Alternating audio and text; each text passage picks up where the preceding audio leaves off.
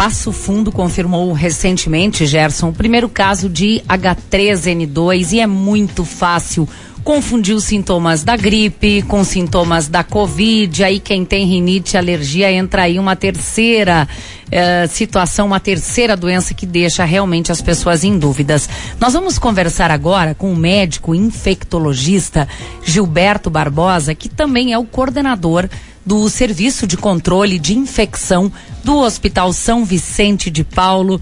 Bom dia, doutor Gilberto. É um prazer para a gente poder voltar a conversar contigo. É, bom dia, Thaís, Gerson, ouvintes da, da UPF.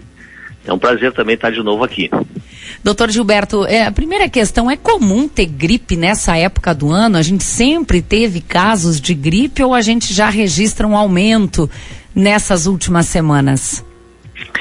É, olha só, a gripe, ela também chamada influenza, né, ela vem do, do influenza de, del fredo, é, ou seja, ela é uh, tem essa influência do frio. Para nós, ela é sazonal.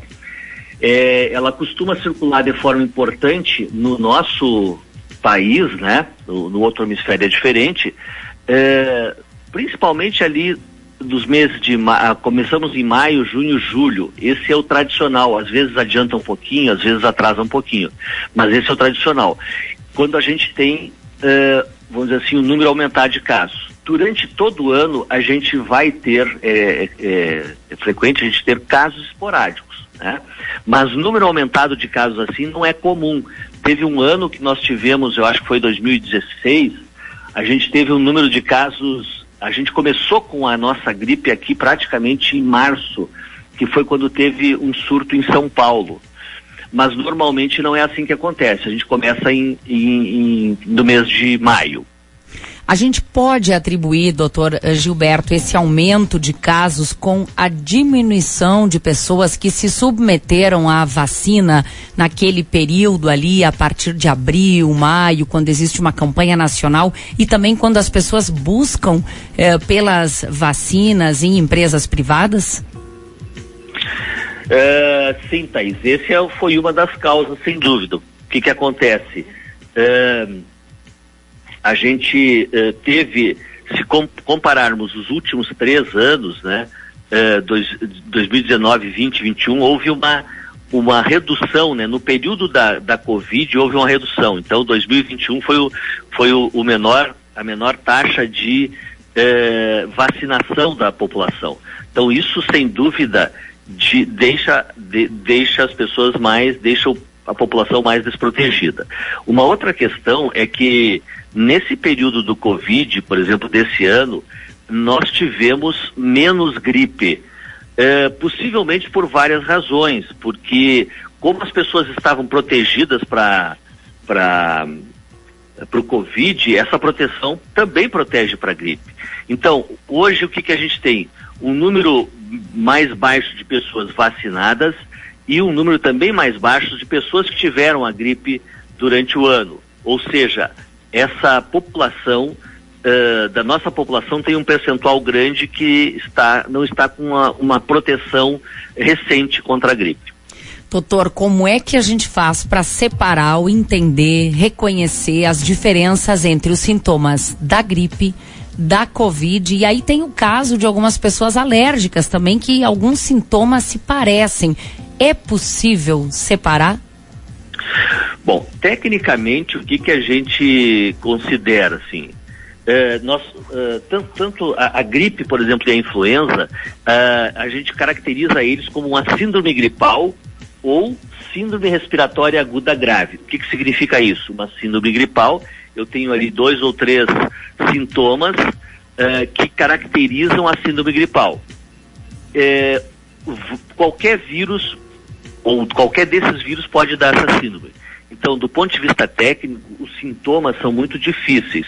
A gente sempre vai precisar, se quisermos ter certeza, fazer o teste. Nas épocas que temos surtos, né, e nas épocas lá sazonal da gripe, a gente faz muito pouco teste, porque está circulando o vírus ali a gente trata. Numa situação que a gente tem essa, essa mescla, é, o teste passa a ser importante. O que que dá para a gente pensar assim, em termos de fazer separação de do ponto de vista clínico, né? Que, que é, seria uma coisa interessante, né? É, então, definir a gente não consegue, mas o que chama atenção, é, o, o, o, coronavírus, ele, ele tem, é, costuma ter, dar mais aquela sensação de perda de, pa, de paladar e olfato, né? Isso a gripe não, não costuma uh, acarretar. Uh, tardiamente, ele também tem comprometimentos circulatórios, aquelas, aquelas complicações circulatórias, os tromboembolismos, que isso não está relacionado com a gripe. Né? A gripe, por outro lado, ela uh, costuma ter um caráter assim mais agudo, né? O coronavírus tende a ter uma, uma evolução um pouco mais lenta. A gripe mais agudo, geralmente começando com febre, né? Febre alta, dores no corpo, dor de garganta, né? Aquele cansaço, né? Todo mundo que já teve gripe sabe, né? Como é que se caracteriza. Então, normalmente é aquela aquela doença que começa mais de forma mais uh, intensiva, né? Mais mais rápida, mais abrupta e com sintomas mais intensos. Uh, então isso uh, são, são dados que podem nos ajudar a pensar mais numa, numa ou na outra. Os sintomas, uh, uma outra questão, a, a, a, gripe ela tem como característica importante né, afetar o sistema respiratório alto como baixo, ou seja, o sistema respiratório baixo a gente considera ali traqueia e brônquios e pulmão. Então ela dá muito sintoma respiratório inf, inferior, que seria aquela tosse, dor quando respira, né? Uh, tosse com expectoração e sintomas uh, pulmonares. O Covid, e principalmente essa nova cepa que está circulando agora, ela tem uma característica para ter sintomas mais leves e sintomas que acometem mais uh, o trato respiratório superior, né? como coriza, obstrução nasal. Né? Então, essas, essas são as nuances que podem nos ajudar a diferenciar.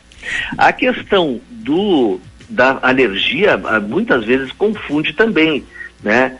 É, porque a alergia, o, o, sintoma da rinite pode dar sintomas respiratórios altos, então dá é, coriza, co, é, o que chama atenção é, é, o prurido, a coceira no nariz, a coceira na boca, né?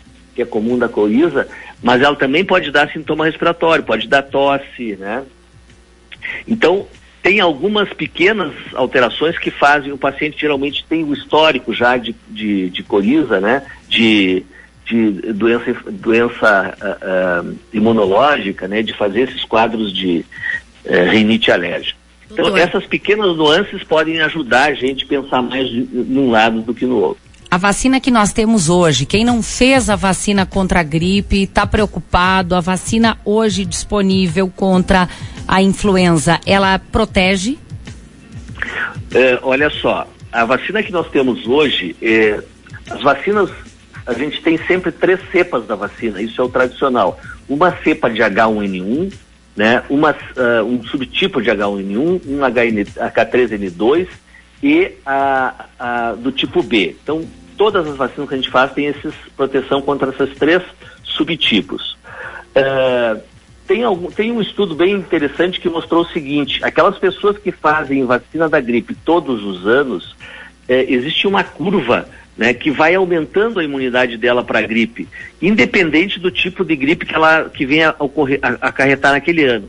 É como se a gente estimulasse o organismo, ah, é como se fosse uma, um, uma, um, uma uma, uma, uma situação de fazer um treinamento para o organismo, como a gente vai treinando o teu músculo, o teu músculo vai ficando melhor. Quando você vai dando vacinas todos os anos, aquelas pessoas que fazem repetitivamente, elas acabam tendo um perfil de, de resistência à vacina, à, à gripe melhor. Então esse é um dado. Então quem fez a vacina, ela tem uma proteção cruzada, sim, para a gripe que está acontecendo hoje. A variante que circula hoje chama variante Darwin. Ela é uma variante que circulou uh, e que circula ainda na Europa, nos Estados Unidos, uh, no inverno deles. E possivelmente vai circular aqui agora no nosso inverno. Uh, ela então não estava na nossa vacina de 2021. Ela vai estar na nossa vacina de 2022. Tá certo. Olha, doutor Gilberto, muitíssimo obrigada pelas informações. Bom trabalho para você aí no Hospital São Vicente, à frente aí é, da, do Serviço de Controle de Infecção Hospitalar. Obrigada, doutor Gilberto. Obrigado, Thaís. Valeu, bom dia, doutor. Graças pela atenção de sempre aí.